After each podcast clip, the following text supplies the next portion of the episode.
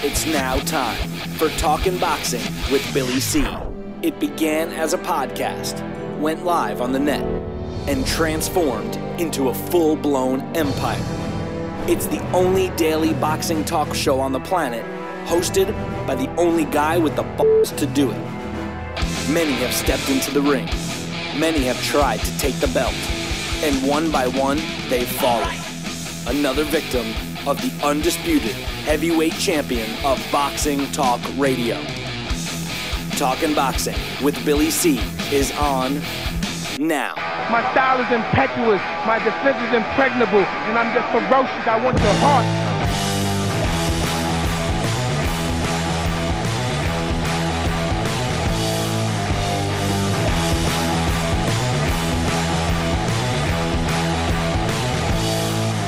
Coming to you live from the Billy C Studios in Lake George, New York. I'm Bill Calogero, and it's time for the Billy C Show. Good morning, good day, good evening, whenever you're listening, whenever you're watching. I hope you're doing okay. Today's show is being brought to us in part by Sal's Neighborhood Pizzeria and Italian Restaurant located on St. Simon's Island in Georgia. Check out the website www.salsneighborhoodpizzeria.com or give my man a call 912-268-2328 912-268-2328 find out why i go all the way to st simon's for an authentic italian meal. Today's show is also being brought to us in part by the holiday inn and all of their properties. If you're traveling someplace and you need to spend the night make sure you spend it at a holiday inn property. And i got some even another reason why you should uh, stay at a holiday inn property. Just visit or uh, you get our Billy C discount. Yeah, yeah, yeah. That's the reason. Save some money. Get the Billy C discount by calling our toll free number 844 603 0364.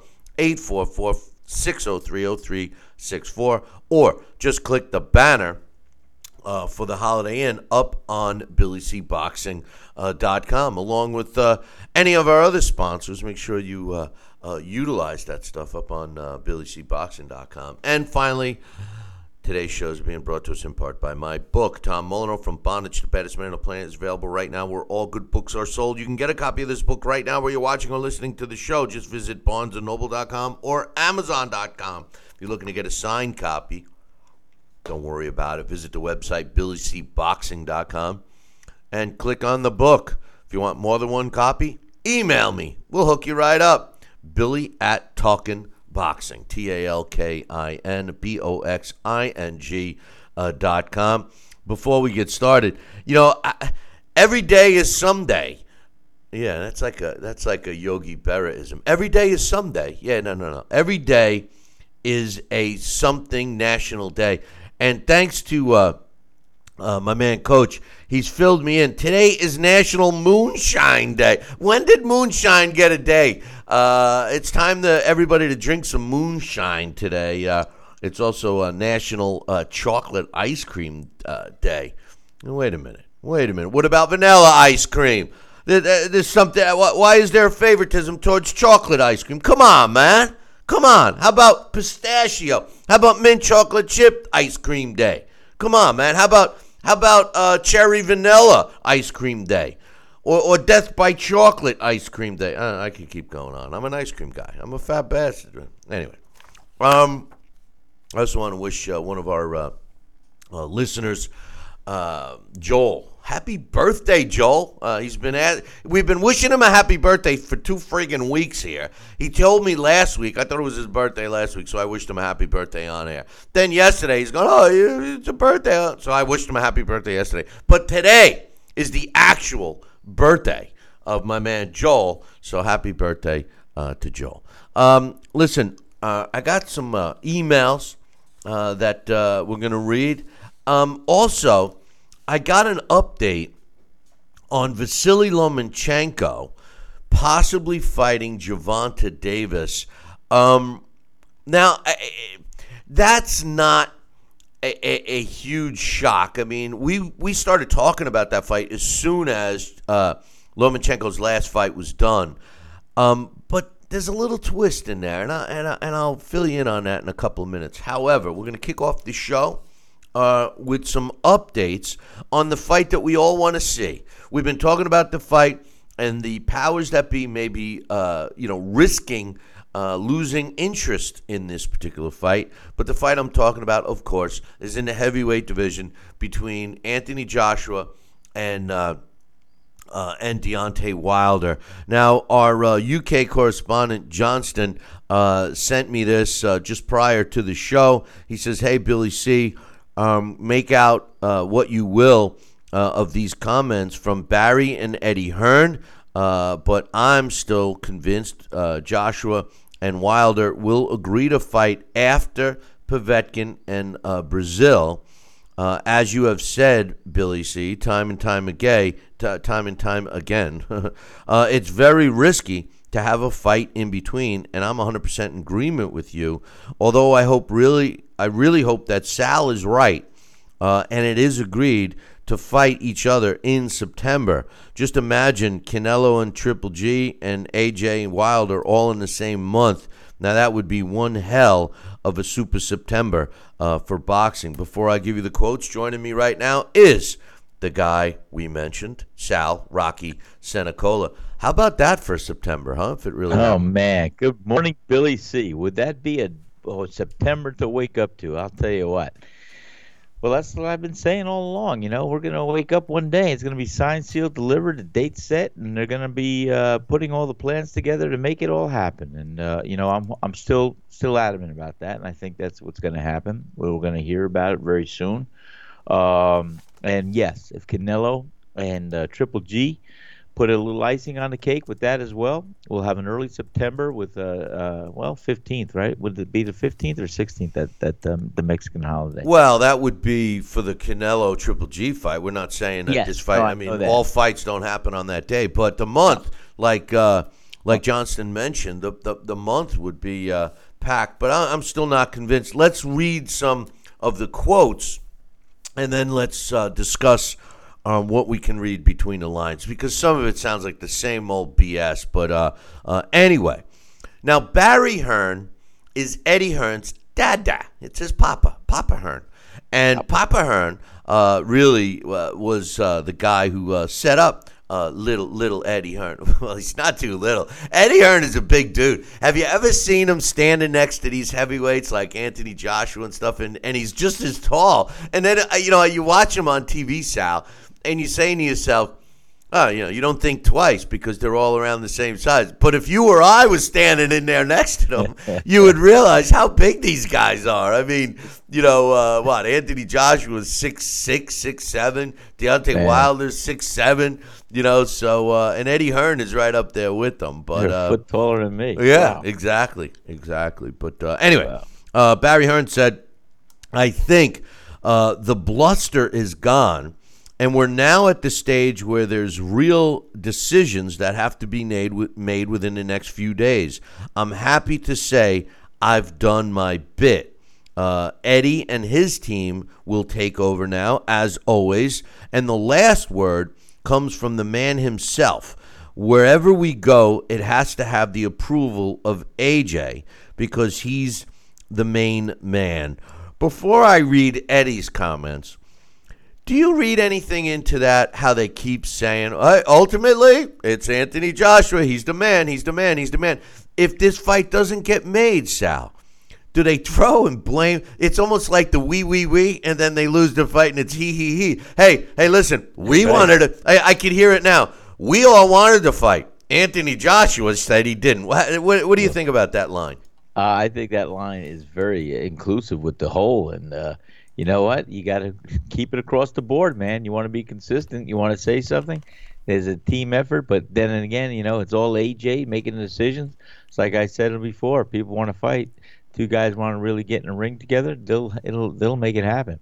So uh, let's just hope that uh, we're not going to hear. Well, he said, he said, it's we as a team, and uh, with AJ at the helm making the decisions, you know, it should be uh, it should be set sealed, and uh, we'll, we'll hear about it. Hopefully, Well, I uh, I hope so, but I, I'm still I'm pretty. Well, let, let me read. Let me read. Let me read the rest of the quotes. Eddie. Yes. Now, Eddie. Uh, the, the, those first couple of quotes were Barry Hearn. Now, Eddie Hearn says, Uh, we want to do this fight in the UK. I don't think they're too keen to do the fight in the UK, but I think they're slowly realizing that without Anthony Joshua, the future isn't too bright and rosy for Deontay Wilder. He wants to fight, and we want to fight, but time is running out because we need to let the WA, WBA know and Alexander Povetkin know that if we're fighting them in September. At the moment, it looks like we are. I think this fight with Wilder could get agreed upon within the next few weeks. Uh, I think it will get agreed on and probably signed. But it's just a case of whether that fight happens in October, November, or September, or if we do it next year in February or March. Either way, I do think it's going to get agreed to. It's just a time scale thing now. Uh, Wow. In terms of the possible dates, Eddie said uh, the U.S. TV networks are going to get pay per view for the fight in the U.S. Uh, from the U.K. The timing of the show, uh, that we have to deal with because of the time difference. The date and how that sits with other fights like Canelo Triple G, who else is fighting around that time. The venues for us, we would like to do that probably in London at Wembley Stadium outdoors, but everybody is at least talking and genuinely when everyone wants to fight and the communication is good, you get there in the end. It's just a case whether you get there or whether we jump to fight our mandatory in Povetkin and then Wilder next. He goes on to say, uh, uh, with the uh, updates, uh, with the uh, venues and the possible dates, he says, "I- I- All I could say is that I think this fight will get signed, but whether we fight Povetkin first uh, will yet to be seen. He says, At the current moment, we are fighting Povetkin. We want to fight in September, but September doesn't work with Wilder because of the Showtime agreement. If we fight Wilder, it could be in October, maybe even November. But if we fight Povetkin, that fight will be in September. Wembley Stadium is a venue being considered, and so the and so is the Olympic Stadium and Twickenham, uh, the rugby stadium. Those dates could be in September, uh, specifically the 15th or the 22nd. But uh, he said the 8th is also available at the Manchester United uh, uh, field. He says that's 15 weeks away from now. So to do the Wilder fight, if you want to give it the build up it deserves, uh, Povetkin might be the one that takes place in September, and Wilder won't happen until February. That would mean we would go to Cardiff. We wanted September because there was the possibility of places like Wembley. But if you go on to October or November, then it comes, uh, then it becomes Cardiff, where we've done two fights before. I really do think the Wilder fight will happen, but it's just whether or not it's next. It won't be any more than one after Povetkin. That would be the maximum weight. Um, I see a lot of Fred Astaire going on here. What, what's I- your thoughts? say, what's your thoughts? Dancing ball. What's your thoughts, man? No, I you know I, I I think I think when I read between that is that they're offering the alternative as far as if we do not ISIS deal or if they do not ISIS deal right now, they're going to have to fill it up and uh, which means they want ice this deal. They they they've got to. They've got to make it happen. You know what? It's got it's already losing its shine a little bit. What I mean by that is it just is it's it's glowing and staring right at us. It's a natural. Everybody would like to see it. And you know, you, I still can't believe that they would actually possibly jeopardize that kind of a, a fight at that magnitude by allowing each fighter or allowing AJ to fight another opponent in between. Because I said it's just too risky. A cut can happen, a broken hand can happen, a loss can happen, anything can happen. Uh, separated retina, detached retina, you you know you don't know. So the bottom line is, I think they're foolish. I think they should get off their their laurels and make this fight a done deal. What is so hard for these guys to understand and see the magnitude of a fight like this and a rematch clause? They'll all be set for life. and they'll all be able to go on and do things, no matter who wins or loses. It, it this the rematch will set it up perfectly. And if it turns into uh, Ali Frazier rubber match, hey man, that, that is a great thing too. But let's let's get this first fight under the wraps, and let's get this iced and signed and delivered to the fans and to the boxing world. That's what they need to do. So you you know you just mentioned something, Ali Frazier. You know we had a trilogy there. You know that's the big glaring difference about the Yeah. sport today and w- the way it was yesteryear. You know, uh, fighters were willing to get in the ring and fight, and then let the fighters, based on their performances, dictate whether we get a rematch, whether we get a third fight. You know, if the first fight's good, then let's have another one. If the second fight's good, let's have another one. I mean, that's what dictates it. Today's sport, they duck and and and bob and weave and and and you know, I, they avoid it. You know, and, and in this case, you know, what's happened is that they both shot off their mouths, and I say both, meaning Deontay Wilder, very outspoken. We all know that, and no, let's let's let's make sure we we point out the fact that AJ has said the same crap that he wants to fight Deontay. Now all of a sudden they have the interest. Now all of a sudden they're in a a, a, a collision course, and they're all dragging their feet. Listen. Deontay Wilder is going to blame AJ. AJ's going to blame Wilder. Wilder's team is going to blame AJ's team. AJ's team is going to blame Wilder's team. But let's let's let's call the facts of facts. All of these guys are saying, "Whoa, hold on, man. You know, one of us are going to come out of here not looking perfect, and you know we got to get the most we can." And, you know, to suggest that they need to build this up, the buildup has already taken place. You know, they could conceivably sign this fight and fight next month and do They just could. as well with the with the uh, pay per view buys and the interest, et cetera, et cetera. So I don't buy that at all. That's not even close. Now, as far as the fight, I said all along that the fight was going to take place next year. I want to be wrong. I want this to take place in September. There is no reason that both of these fighters should risk a fight like you just said, Sal, but it goes deeper than that. Let me ask you this.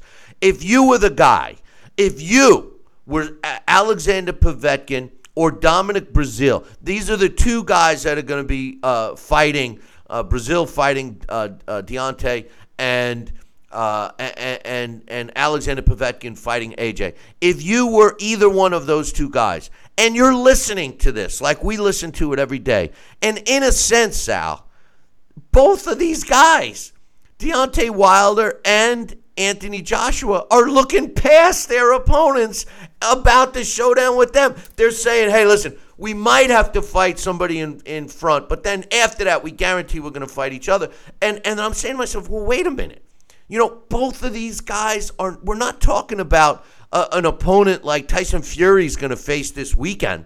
We're talking about in Alexander Povetkin, a legitimate top heavyweight who's way shorter than Anthony Joshua. And if there's one chink in the armor of, of Anthony Joshua, it's that he can't fight shorter guys. And when you look at Dominic Breazeale, people say, yeah, he's slow. But let me tell you, he's big, he's strong, he can take a shot, the guy can take a punch.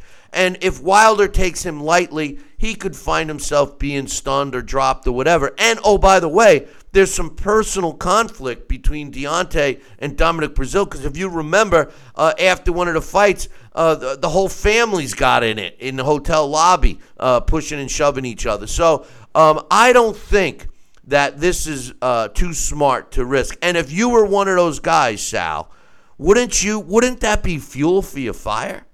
Oh, of course it is. I mean, to fight for a championship or to fight somebody in that magnitude would be fuel for my fire enough. But to, absolutely to hear that this guy thinks I'm going to be fodder and he's going to get past me that easily, forget about it. I like to derail that chain, and uh, you know, I'll do whatever I have to do, you know, to to make myself. Uh, uh, a force in that ring with those people, and I'll do everything I can to win. I like to take their heart away. I like to bang them up and just just uh, let them pay for for taking me too lightly and uh, looking past me. But that's that goes deeper and goes beyond even that, Bill, because like I said, I wanted to make a little analogy, and you you saw it and you definitely uh, commented on it. If this was in the spirit of Ali Frazier. That's why I said it. These guys are are, are, are such a stellar competitive breed that, that we were blessed with to have it in, in our era. And to see what's happening in contrast to two fighters. When Ali and Frazier wanted to get in the ring, they got in the ring. There was no ifs, ands, or buts because they wanted to prove to the world that they were the best heavyweight champion of the world and they were willing to do a duke out showdown and put it all out there on the line. They didn't. It had, come on, it wasn't him and haw. It wasn't seasoned. It wasn't this and that. They made the deal. Maybe it was to a degree, but forget about it. They were talking about it, and that was it. It was made. And I think Don King made that beautiful fight, uh, the first one. And let me tell you, uh, you don't see that here. You don't feel that excitement. These guys that, that they're hemming, they're hawing. It's not in that spirit of Ali Frazier. It's not in the spirit of what we uh, saw was good for boxing. It's not in the spirit of what we are all anticipating or waiting to do. Because if these two guys really wanted to fight each other, there would be no if, if, if ands, and buts. They'd sign a contract, get the thing done, and we'd see it this year, latest by November. We're going to take a short break. When we come back, uh, I got another uh, question to pose on that subject uh, just before we move to uh, the big uh, the big showdown in the smaller division, Lomachenko against Gervonta Davis. Don't go anywhere. Billy C will be right back. Check out BillyCBoxing.com now or feel the wrath of the mighty mustache. Oh, that hurts. Why are you doing that to my face? I hate you. I hate you. That's BillyCBoxing.com. Consider this your warning. Now back to Billy C. Interact with the show at BillyCBoxing.com.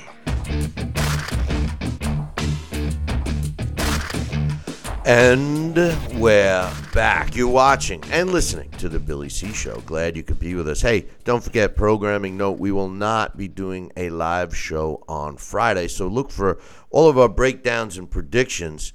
And they're going to have to, it's probably going to take up the whole show on Thursday a lot of big uh, fights this weekend, so uh, that's what we're looking forward to. And by the way, don't forget to tune in tomorrow. Uh, Larry Hazzard will be joining us, as well as our blast from the past. Now, uh, it happens to be the Hall of Fame weekend. I will not be attending this year. Um, I can't stand Jim Gray, so I don't even want to be anywhere near the guy. Uh, not to mention, uh, although the sausage and peppers are calling me, but uh, I won't be up there, but in lieu of Vitaly Klitschko being uh, inducted into the International Boxing Hall of Fame, Alex and I are going to be doing the uh, blast from the past on him uh, tomorrow. So you're not going to want to miss tomorrow's show. Um, Sal, uh, you know, eh, let, let, let me let's take a look. You know, one of the big things in boxing today is money. Uh, these guys all want to fight nobody for a lot of money and if they're going to fight somebody, they want a lot of money, way more. Um, and and here's the thing, you know, when you look at it from a business perspective, um, you can say to yourself, well, Anthony Joshua does have a lot more options than Deontay Wilder, and the reason is he could make easily twenty million dollars fighting Povetkin, and most likely he'll make more because Povetkin's going to win the purse bid if it goes to purse bid. His his Russian uh, his Russian promoter is going to throw you know boatloads of cash to get that fight in Russia. So you would have to assume that Anthony Joshua is going to make at least, eh, probably after he pays all his bills, twenty million. All right. Um, what could Deontay Wilder possibly make against Dominic Breazeale? I mean, let's be real. He made the most that he ever made in his career against Luis Ortiz, which was a good fight. I mean, Luis Ortiz is I think a more uh, the way I think the the, the marginal boxing fan is going to look at uh, Dominic Breazeale, they're going to look at him as a l- easier uh, challenge than Luis Ortiz. So with that said, even if he makes the same, roughly two and a half million, who would you rather be? I mean, who wants this fight more? Well, and that's the whole thing. I mean, definitely his last fight uh, against Ortiz, I'm talking about Deontay Wilder, definitely increased his stock quite a bit.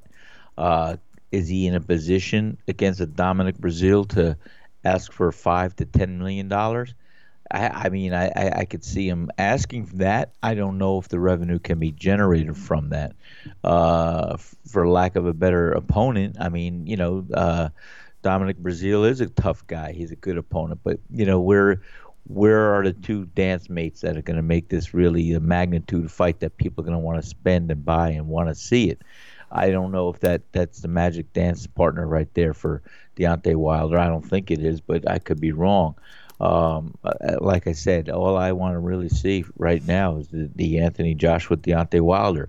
That can validate each guy making fifty million dollars, and I think the revenue there between the two will generate hundred million dollars. So, I, I, think that's what I'm saying. They're short-sighted if they don't feel that they they uh, need to do this fight right now and do it first and fast. Uh, before I give you a response to that, uh, I want to give know. a shout out to my man Joel. Uh, Joel just gave yes. us a super chat. Uh, we wished him a happy birthday. So, uh, and and by the way, we love the super chat. So if you're over on the chat room up on our YouTube uh, channel, we'd appreciate it. It keeps the show moving in the right direction. Joel's super chat wants to know when we're going to be doing a post fight show again. Um, you know, I, I I had thought that we were going to be doing a lot more post fight shows this year. It just hasn't worked out that way yet. Um, I do plan on it, and uh, there may be some announcements coming really soon, not only about post fights, but about this show. Some people might not like what, what's going to happen. Some people will. Um, and until I know for sure, I will let you. Uh, just just hold that thought. It may not be a good one, but thanks for the uh, super chat, Joel, and happy birthday. And happy he, birthday. He, he's uh, uh, a great uh, great uh, part of the show is my man Joel. But anyway, you know, Sal, I, I don't know what I, I, don't quite understand your comment because just because I, listen, Deontay Wilder fought. When you look at his resume, he's got one major name on it. That's Luis Ortiz. Did he perform great in that fight? Did he? Did his value skyrocket? Did he, you know, show us a lot in that fight? Yes, yes, yes, to all those things. But the fact still remains that Deontay Wilder does not have a team willing to open up a checkbook for him. That's what AJ has. AJ has a, a following that is so big that they will go no matter where he goes, they will pay to see him, and they will generate the money. At, and the end result is AJ gets his 20 million uh, for fighting uh, guys that uh, similar to the opponents that that Deontay fights. Deontay Wilder had to fight Luis Ortiz to make two and a half million. Just because he looked good, they're not going to ante up and throw him more money to fight Breazeale. That's why Deontay, for a big payday, a 10 million plus payday, right? Which we know he's going to make more than that. Um, he needs to fight Anthony Joshua.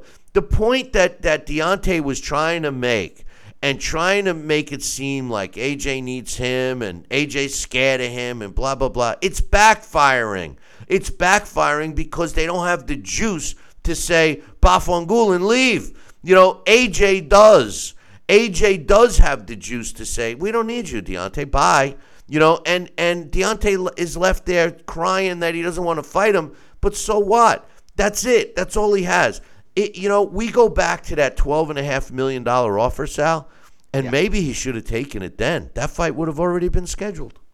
Well, yes and no. I mean, it, it, by him uh, playing uh, poker and bluffing a little bit, you know, hey, hey, you know, now we're looking at 25 million at minimum. So, uh, you know, who who knows what would have happened if they did do that? And if he got a good percentage of the revenue of the pay per views, he probably would have made out very well. But what I'm trying to draw is the analogy. I don't think he can make more than five million dollars fighting anybody right now, other than AJ. And what are you're looking at making five million now versus twenty or twenty-five million uh, to start. I mean, that's that, that that I mean, do the math. That's like you got to fight five or six fighters to even look at that, where you can get it all at one shot. And you know, like I said in boxing, tomorrow is never guaranteed. So why don't you do yourself a favor and your family a favor and look at what the biggest money draw will be and follow that lead and give us a great performance, Deontay. I'm in your corner, uh, and I think you know you'll have uh, you'll have a great rematch clause in there, and you can parlay two fights right in a row where you'll you'll make more money than you can fighting ten opponents. But he's shooting himself in the foot. You know, they offer him money, he turns it down. Okay, we both agree that you know, it, it, turned out to be a smarter move. So instead of getting twelve and a half million, he's probably going to get twenty. You know, um, you know, he's not going to get fifty. And the longer he waits, the more risk that's going to take place for him. Somebody could catch him. You know, just like somebody can catch, uh, um, you know, AJ. But but the big difference is that AJ is making way more money to fight the same level of op, uh, of opposition that that Deontay is. Deontay's not not going to all of a sudden get five million. They're not going to pay Deontay. So so in other words, because he looked good and he proved all of that, the people that are writing his paychecks, his purses, which uh, ultimately falls on the shoulders of the television networks, they're all of a sudden gonna gonna shell out more money for this guy when they know they can get him for, for less? Absolutely not. It's a business decision. If you're buying your material to make pizza dough and you're getting the better dough, but you know that they're gonna take X amount of money for it, you're not gonna pay twice as much. You're not. You're, you're, you're a smart businessman, and so are the networks. You know, and speaking of Showtime, they're kicking butt right now. Nobody's coming close to Showtime when it comes to the sport of boxing. I don't know what HBO was thinking, but they may be walking away from it because they're way behind. And I'll get to that a little bit later. But uh, but the truth of the matter is, is that this fight, the fight between uh, Anthony, the potential fight between Anthony Joshua and Deontay Wilder, they are risking fans losing interest. A lot of fans that I talk to are pissed. They're pissed that it's dragging on. They're pissed that the fight didn't happen. We can point fingers. AJ can point them to Deontay. Deontay can point them to AJ. It doesn't matter. It doesn't matter because at the end of the day, just like you said at the beginning of the show, you know, when the two fighters want to fight, the fight should happen. It's clear that both of these guys want to fight. But now, because of the sanctioning bodies and because of the mandatories and because of this and because of that and because of television uh, availability and because of venue availability and all the the the, the uh, complexities of putting a, a, a fight of this magnitude together are starting to drive the bus. Who gets screwed? The fans get screwed. Hold that thought. No. I'm, I'm, gonna get I'm gonna get screwed in a minute if I don't take a break. Uh, Don't uh, go anywhere. We'll finish that thought uh, in two. Billy C will be right back. Now back to Talking Boxing with Billy C, the only radio host man enough to take a punch from Mike Tyson. Wait a minute, man. Hold, hold, hold on there. Jeremy, man, uh, I need you to take this one, all right? Wait, what? What? No way. I, I, I can't do this. Need I remind you I'm Billy C, damn it? Now put on that mustache and get in there. Hey, hey, look at me. I'm Billy C.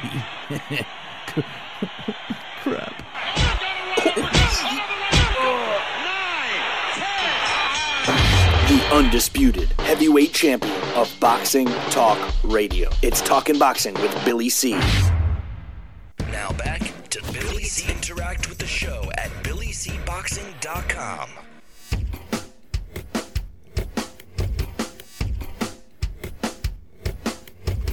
And we're back. You're watching and listening to the Billy C Show. Glad you could be with us. And you know, there's there's a lot of comments going on in the uh, chat room. Uh, even though they're not giving me a super chat, I'm still gonna super chat about them. But uh, you know, people are disagreeing with me about my analogy that the two preliminary fights prior to uh, Anthony Joshua and Deontay Wilder fighting each other are tough fights for these guys.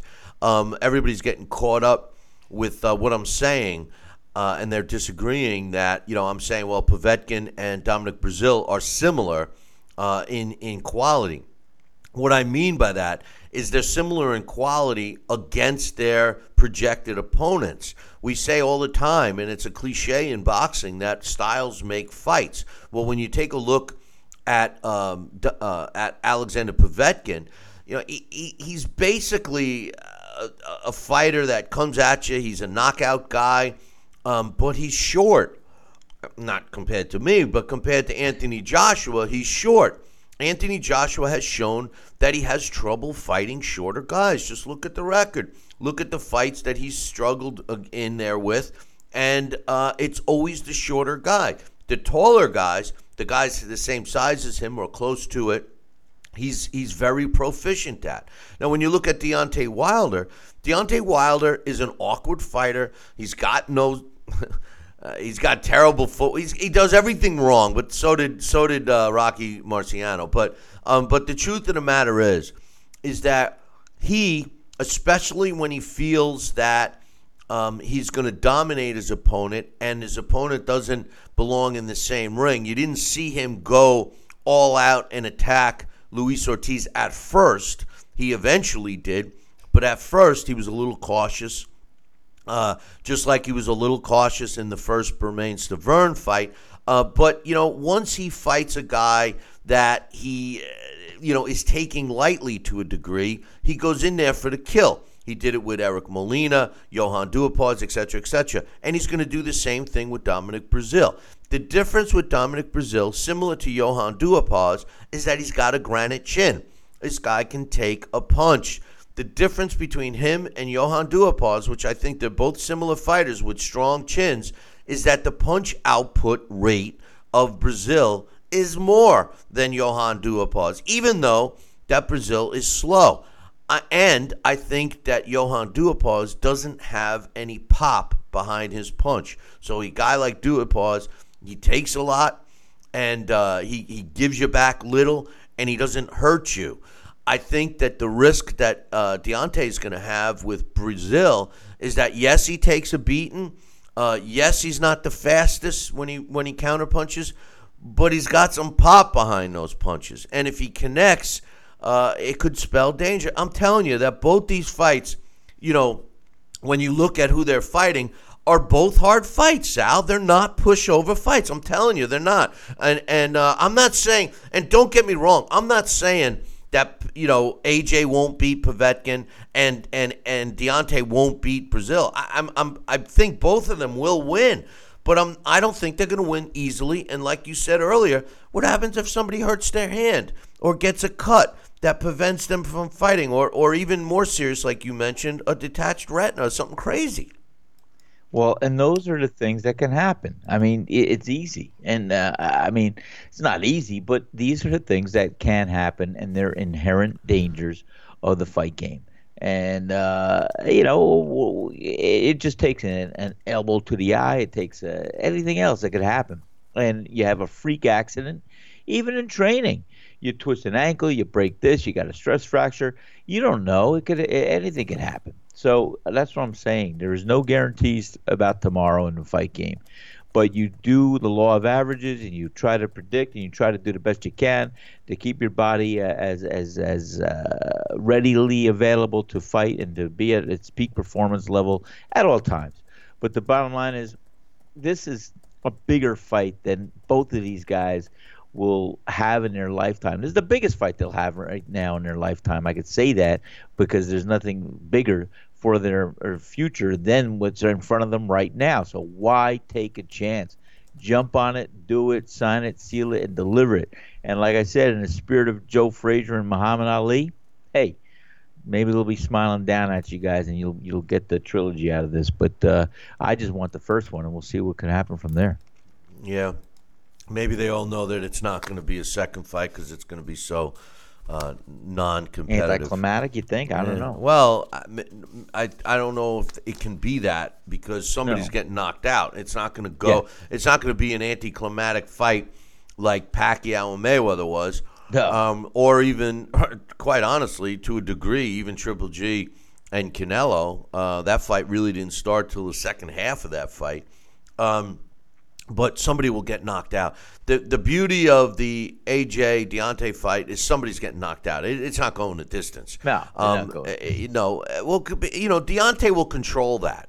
De- Deontay Wilder will control that somebody's going to get knocked out because his shot is to knock out AJ.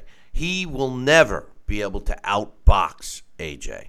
So, you know, even though he, he does, he has shown that he, he can throw a decent jab, he just re, he rever, reverts back to seek and destroy.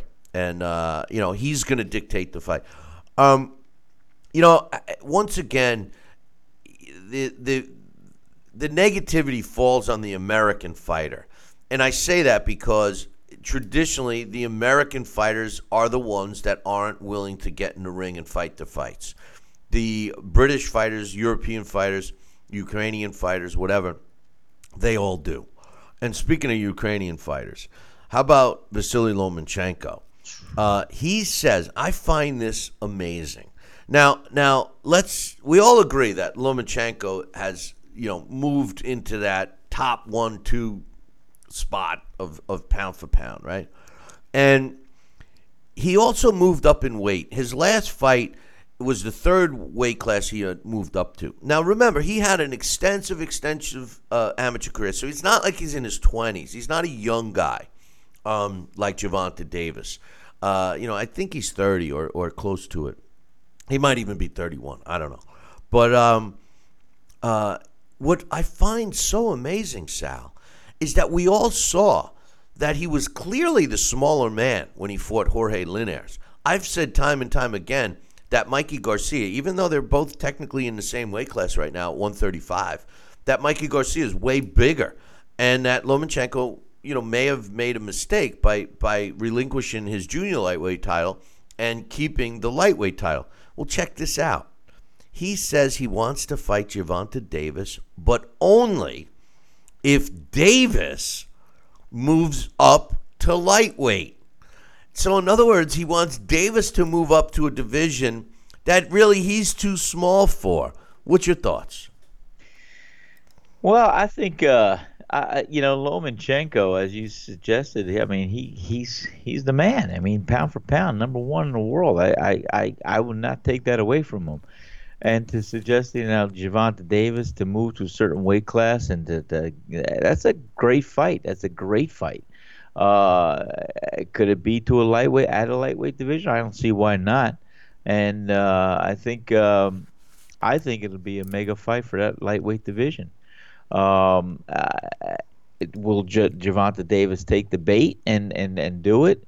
I don't know. Does he have to? I think it's a it's something that he will rise to the occasion. He'll put in a good performance.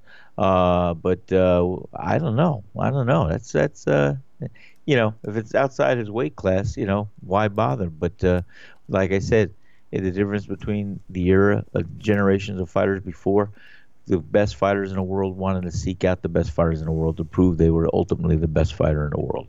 Well, Gervonta Davis is basically junior middleweight, super featherweight, however you look at it, champ. He's got two belts, the yeah. WBA and the IBF. Um, it's the same division that Vasily Lomachenko just left and vacated yeah. his title and moved up to, to lightweight. So we're talking about five pounds. And we're, we're talking about, and, and, and Gervonta Davis is a young kid. He's the young fighter. He's in his 20s.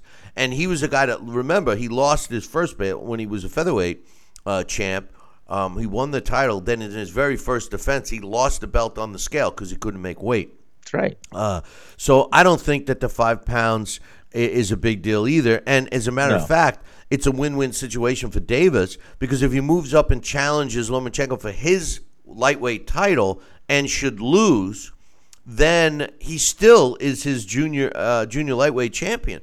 If he wins, just like every other fighter, he would have to, to make the decision whether he wants to campaign as a lightweight or uh, relinquish the lightweight title and uh, maintain his uh, his his two belts in the in the super featherweight or junior lightweight division, however you look at it. But no matter how you look at it, um, this is a great fight. I mean, oh yeah, I love Gervonta Davis. I love him. Yeah, me too. I, I, and I and I love that he's uh, you know realizing that Floyd is is terrible uh, as a promoter, and he's been vocal about it. But when you put that aside and you look at the talent, as long as he can keep his head straight, uh, this kid this kid's going to be something special. Even if he loses to Lomachenko, Lomachenko is a special fighter too. But this is a kind of fight. I mean, this is European esque, Sal, where you have oh, yeah. two fighters uh, on a collision course and they get in the ring. Uh, I I don't see why this fight wouldn't happen. I, I, I, I really don't see a stumbling block here. Floyd has been uh, very vocal saying that he will put Gervonta in the ring with Lomachenko. Um, I love this fight, and, and I they can't announce it too soon for me. I mean, um, we're talking about uh, you know December um, because Lomachenko just had some shoulder surgery. But uh, God, I hope this is the next one. What do you think?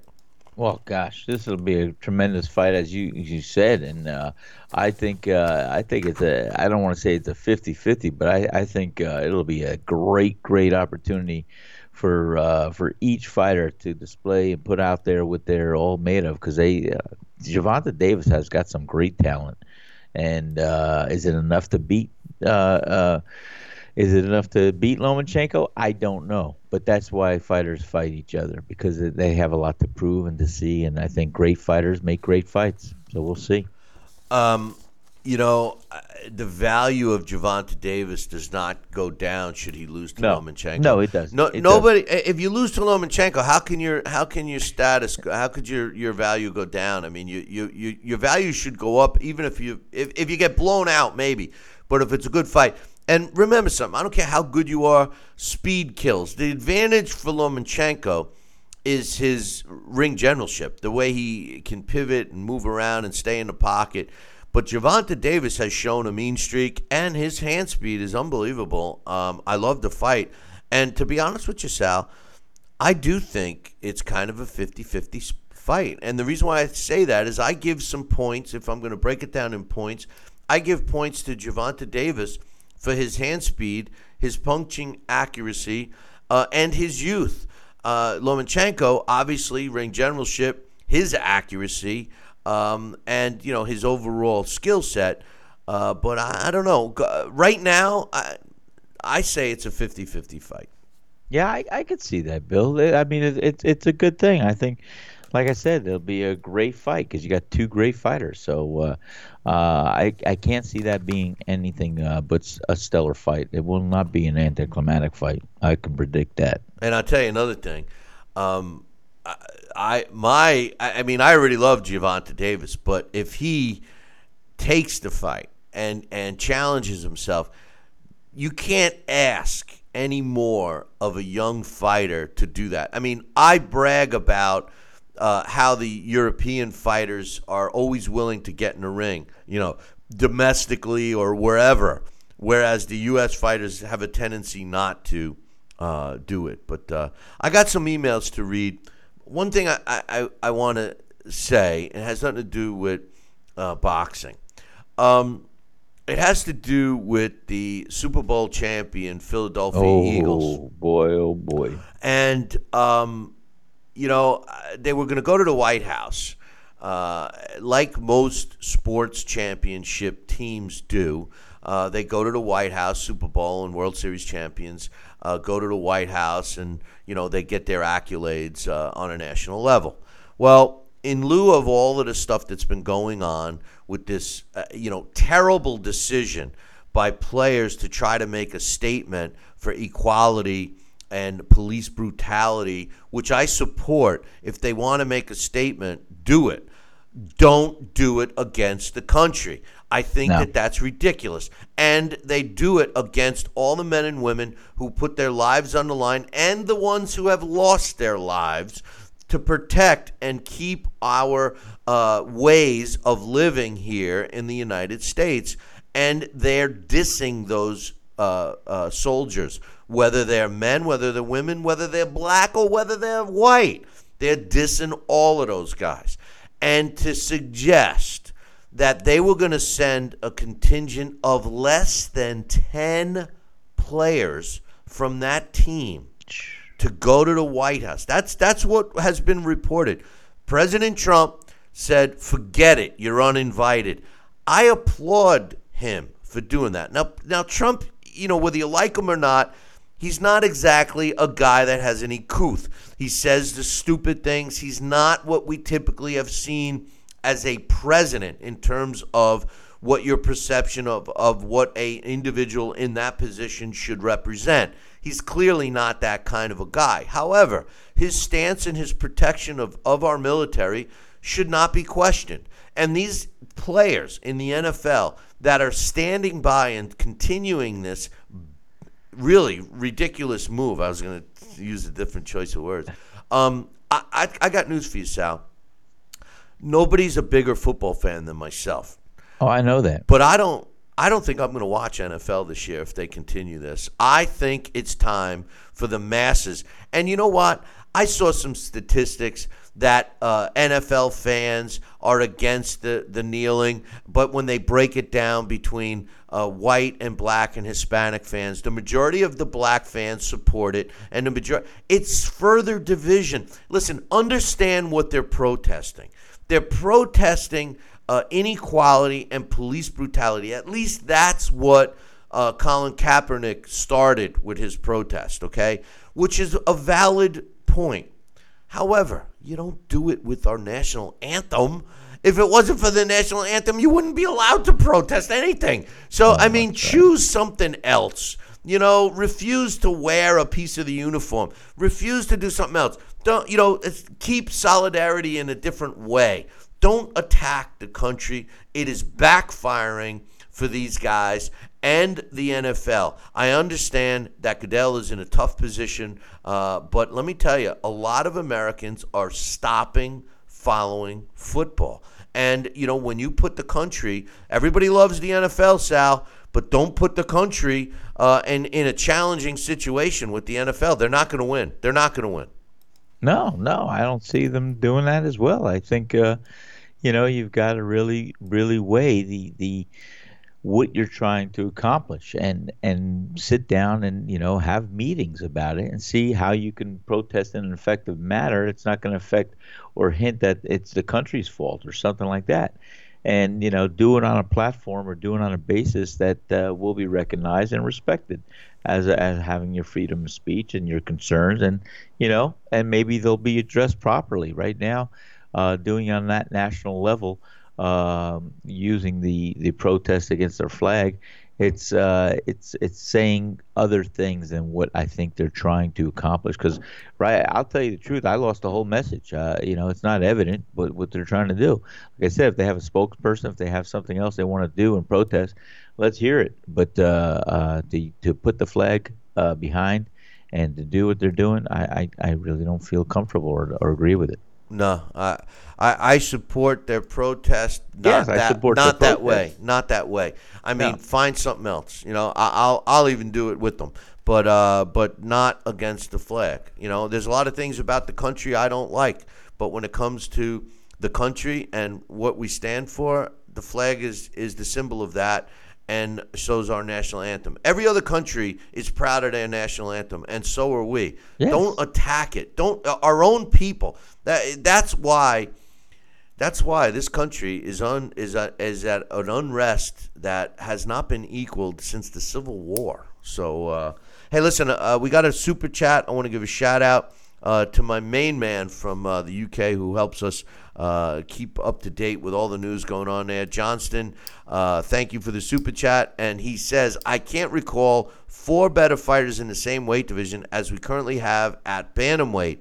Am I over? Am I overhyping Inoue, Rodriguez, Tete, and Burnett? Absolutely not, Johnston. You are 100% right, and and uh, thank God that the World Boxing Super Series is going to take that ball and run with it, uh, and have a World Boxing Super Series in the bantamweight division. Inoue is looking forward uh, to fighting, as if everybody recalls, he's already moved up in weight. He's another young uh, fighter out of uh, Japan that we're all uh, uh, jonesing to see more and more.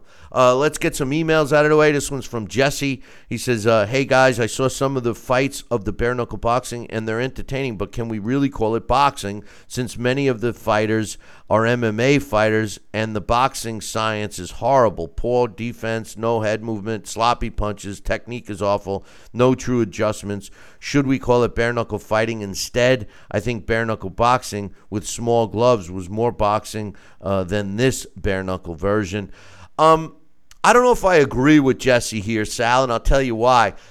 The the whole idea, at, le- at least what I thought, the idea was to fight bare knuckle uh, the way bare knuckle fighting was, and bare knuckle fighting was uh, a a rough and tumble, barbaric way of boxing. Did they call it the Oh, yeah. sweet science back then? Yes.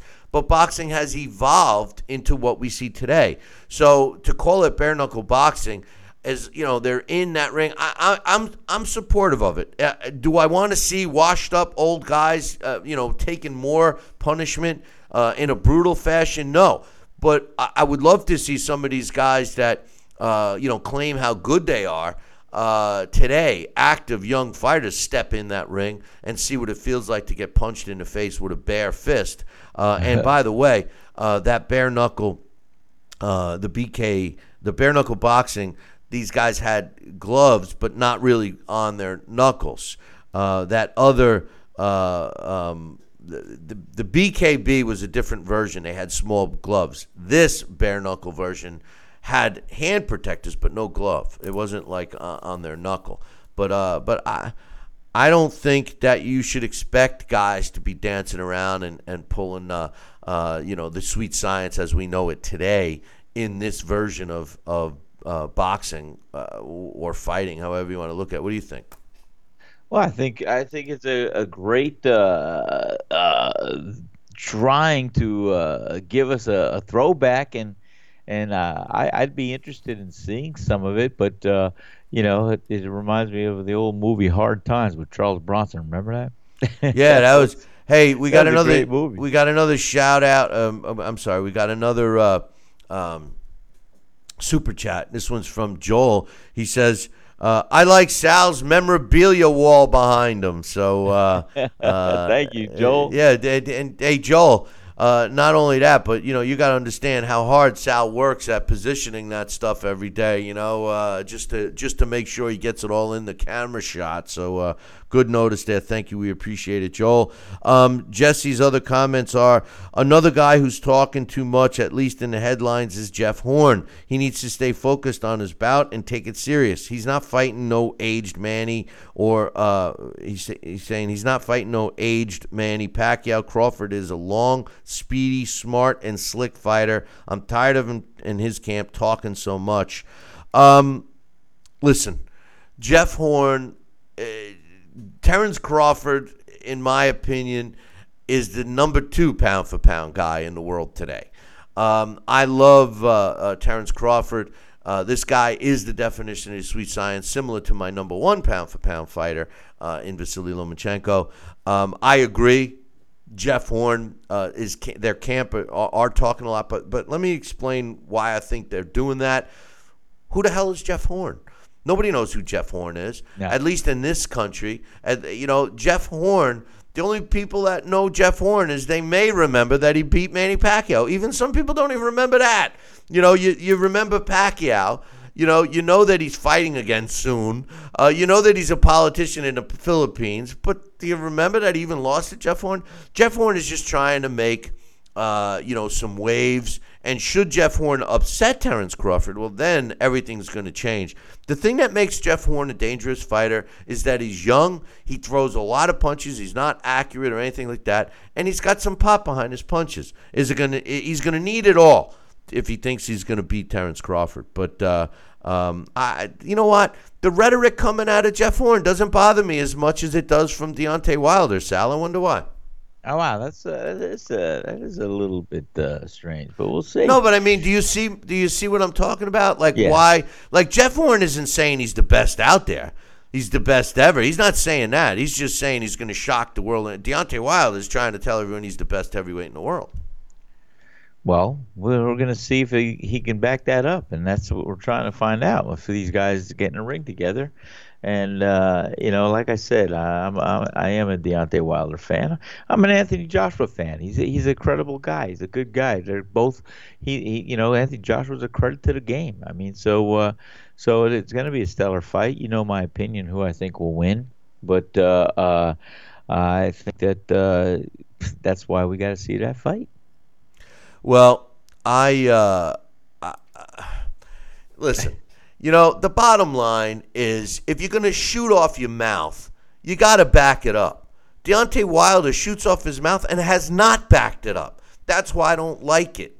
I don't like fighters that talk smack and don't back it up. Deontay Wilder says he's the best, doesn't have the resume to back it up. He's not pushing hard enough for the fight. As a matter of fact, haven't heard nothing out of his mouth. He's waiting for for Povetkin fight to get signed. Then he's going to tell everybody how Anthony Joshua is scared of him. That I, I, I see. It's already the the the. The verbiage is already written. I got to take a break. We'll finish up these emails in a second.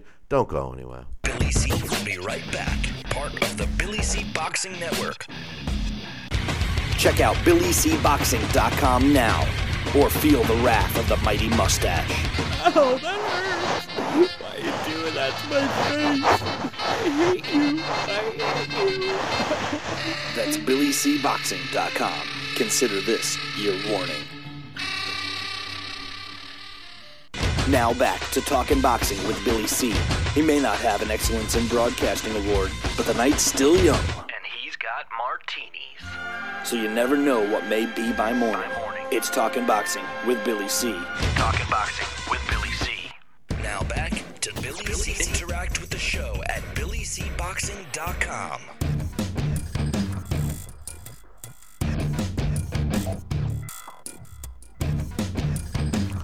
And we're back. You're watching and listening to the Billy C Show. Glad you could be with us.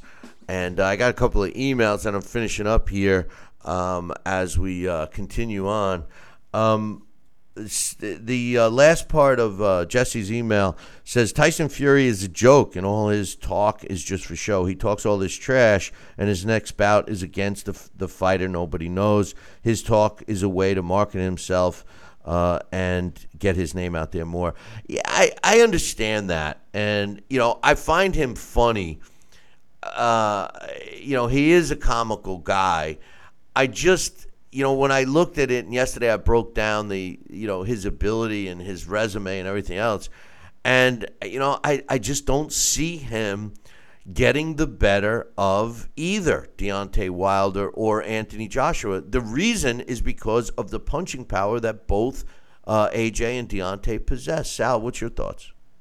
Well, you know, I, I think that uh, it's going to be uh, something that we we have to see, and they, these guys both possess the power that's going to stop a fight. And uh, I know they could take a punch; they both proved that, but uh, they're going to be able to deliver uh, a heavy punch that uh, that we're going to see which which jaw is going to be the one that can take it or not. I, I I I don't see this fight going a distance, and I just hope we get a chance to see the fight, Bill. No, no, no, not that fight, Sal. No.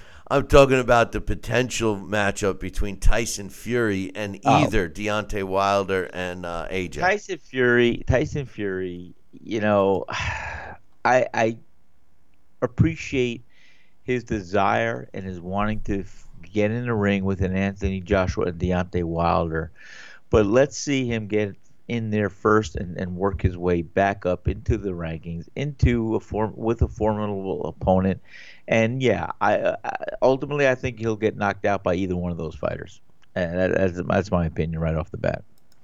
I agree. Um, another email. This one's from uh, Joel.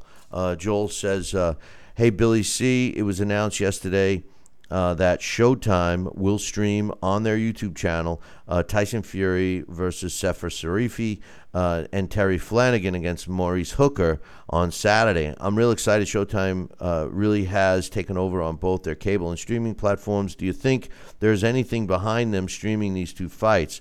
I know it's a Frank Warren promotion, but curious if you think Showtime sees potential uh, showdowns for Flanagan against a PBC top star at 140 and maybe getting Fury to fight AJ or Deontay, uh, who are both uh, Showtime uh, fighters. Nonetheless, it's a great vehicle that these fights will be shown, and I'm excited, even though my main focus Saturday will be uh, at the UFC pay per view fight, uh, but it's a strong weekend in boxing.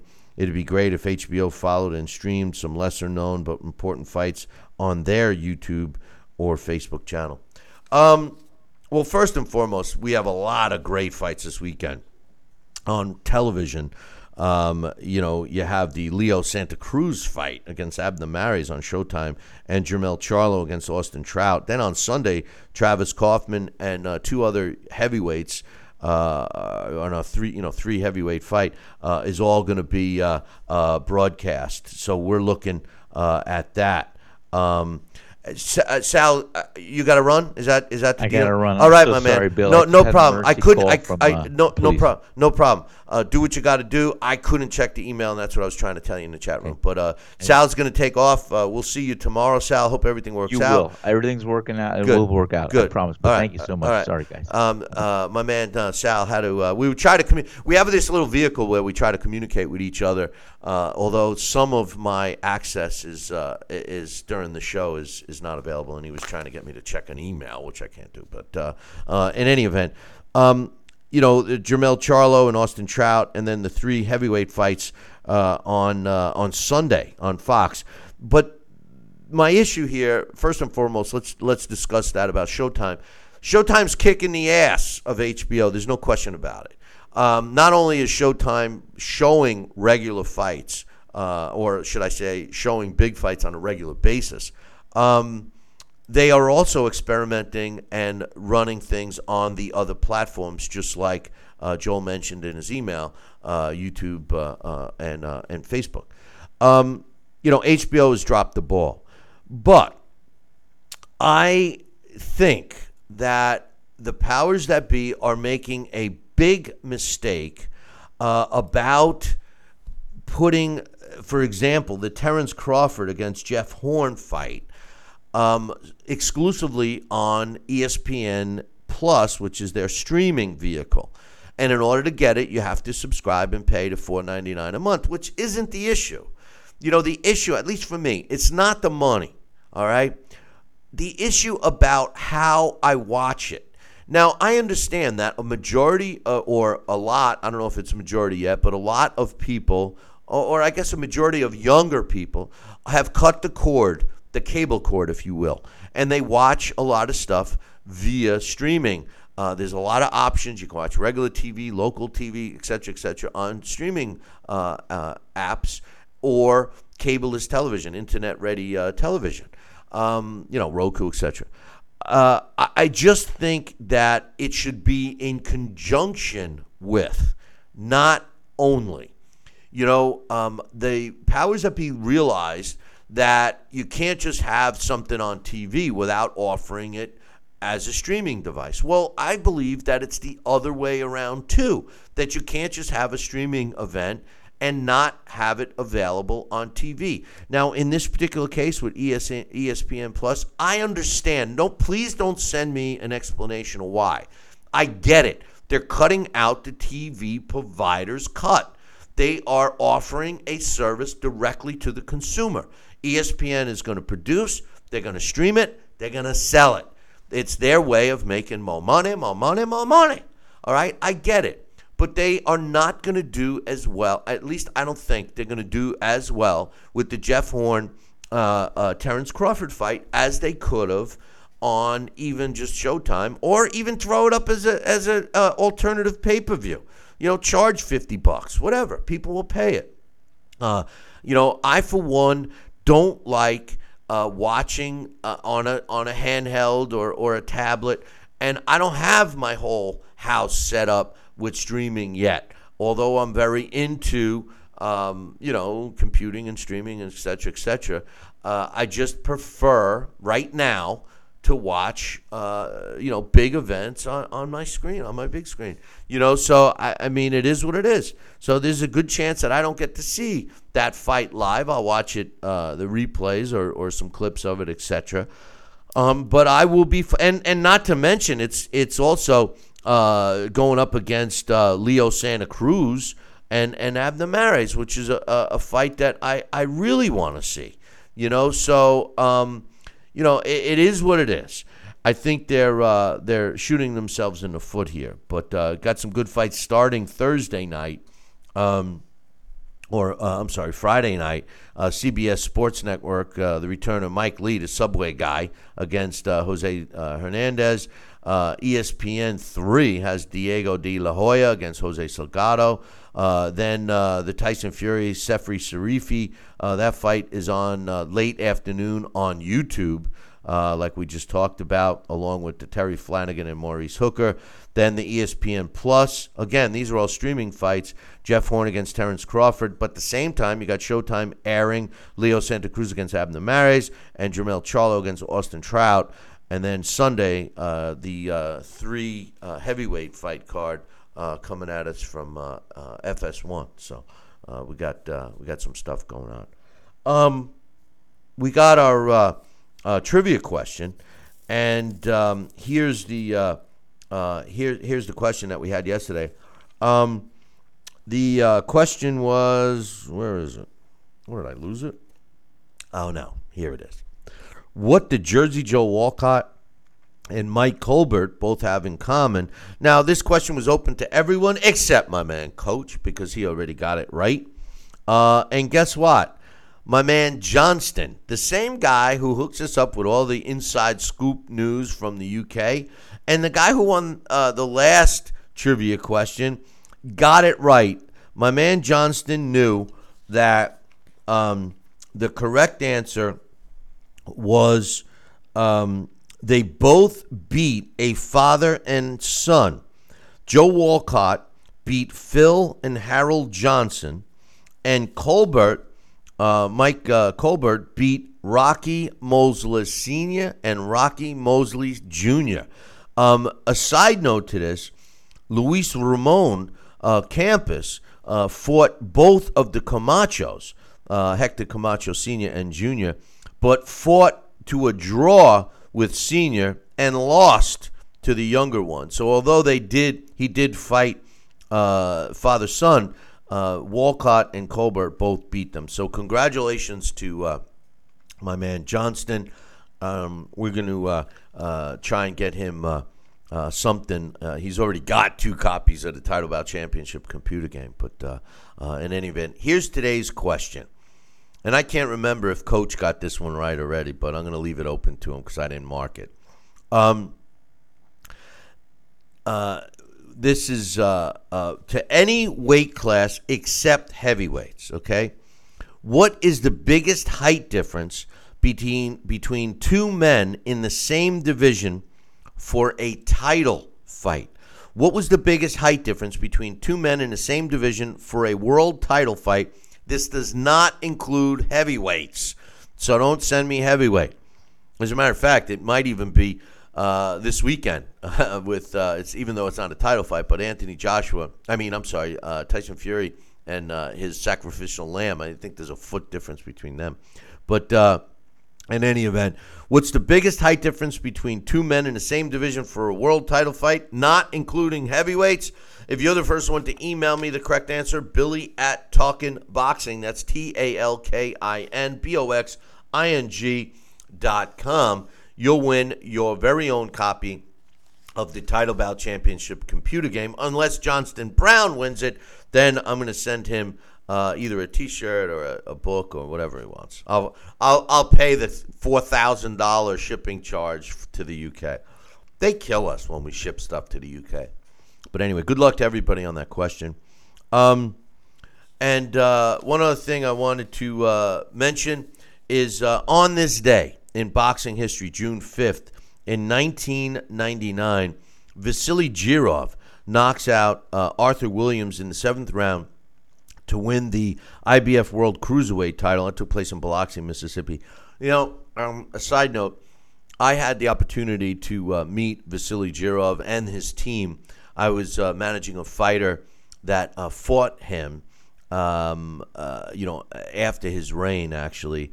And uh, he's a real uh, decent guy. The one thing I, I, I noticed about him that was unique at the time, at least for me, was the fact that he um, he traveled with all his own food. Uh, he refused to eat any food from anywhere else. So when he traveled, he traveled with his own food and a cook, which I found uh, pretty interesting considering the fight that uh, I uh, was involved with him with was not even a title fight. Um, he fought a fighter I was working with, Kenny Craven, and we were all we were on the same plane flying out there. We were in the same transport van going to this casino, and we all stayed at the same uh, uh, casino, and this casino was was um, the food was terrible. So I uh, applaud Vasily Jirov. I wish I would have known how awful the food was because I would have brought my own too. And not to mention, we were all stuck at the hotel because there were mountain lions attacking people uh, around the area, and uh, we we had to stay on the grounds. So it was like we were in jail for a week. It was uh, wasn't the most uh, fun uh, trip I ever took, that's for sure. But uh, also on this day, June fifth in 1999. On the same card, Roy Jones Jr. wins a 12 round decision over Reggie Johnson to unify the World Light Heavyweight title. Uh, and like I said, that fight took place in Biloxi, Mississippi. On this day in 2004, Cristian Sanavia uh, wins a 12 round decision over Markus Beyer. Uh, to win the uh, WBC World Super Middleweight title took place in Germany. And finally, uh, on this day, June 5th, in 1950. Remember this because this is actually a trivia question that I will have in the future. On this day, June 5th, in 1950, Sugar Ray Robinson, the best ever, wins his first world middleweight title when he won a 15 round decision over Robert Villemain to win the uh, Pennsylvania world middleweight title. It took place in Philadelphia. It was a vacant world title. During this time, a lot of states had world titles as well. Most people uh, looked at the uh, New York State world title as the title. Uh, but uh, but Pennsylvania had a vacant world middleweight title, and Sugar Ray Robinson was the first one to win it. Uh, a lot of people forget because there's no video, but uh, Sugar Ray Robinson was uh, unbeaten as a welterweight, was considered the best welterweight ever, then retired, uh, came back, and was campaigned in the middleweight division. A lot of people that look back at Sugar Ray Robinson look at him as a middleweight. And the truth of the matter was, he was a great uh, welterweight. And uh, he was great no matter what he did. And another little known fact, not that this is all about Sugar Ray Robinson, but Sugar Ray Robinson, you know, from Harlem, uh, used to drive to Poughkeepsie, New York, when he was a kid, fighting in amateurs. Uh, they called them uh, the smokers, where he would ride uh, in the back of a rumble seat. You know, when he's a kid, he'd hop in the back of a rumble seat. I, don't know if you guys know what a rumble seat was, but in the 30s, they had uh, coupes that were two doors, but they had a seat that was like the trunk and it would it was called a rumble seat. It would fold out, and people would sit in the back there in the open weather or whatever. And uh, Sugar Ray Robinson, uh, as a child, as a kid, uh, fighting in the amateurs, would uh, get in the back of a rumble seat with a couple other kids and uh, drive up from Harlem into Poughkeepsie, which was a hot spot for smokers, and would fight for a watch. Uh, back then, they would give the winner of the fight a watch that they would trade back in at the end of the night for 10 bucks. And that's how uh, Sugar Ray Robinson started making some money prior to being a pro. Little known fact there. But uh, anyway, hey, listen, boys and girls, make sure you tune in tomorrow morning, same bat time, same bat channel. We got a show that you're not going to want to miss. But until then, I'll leave you with this. Ciao, baby.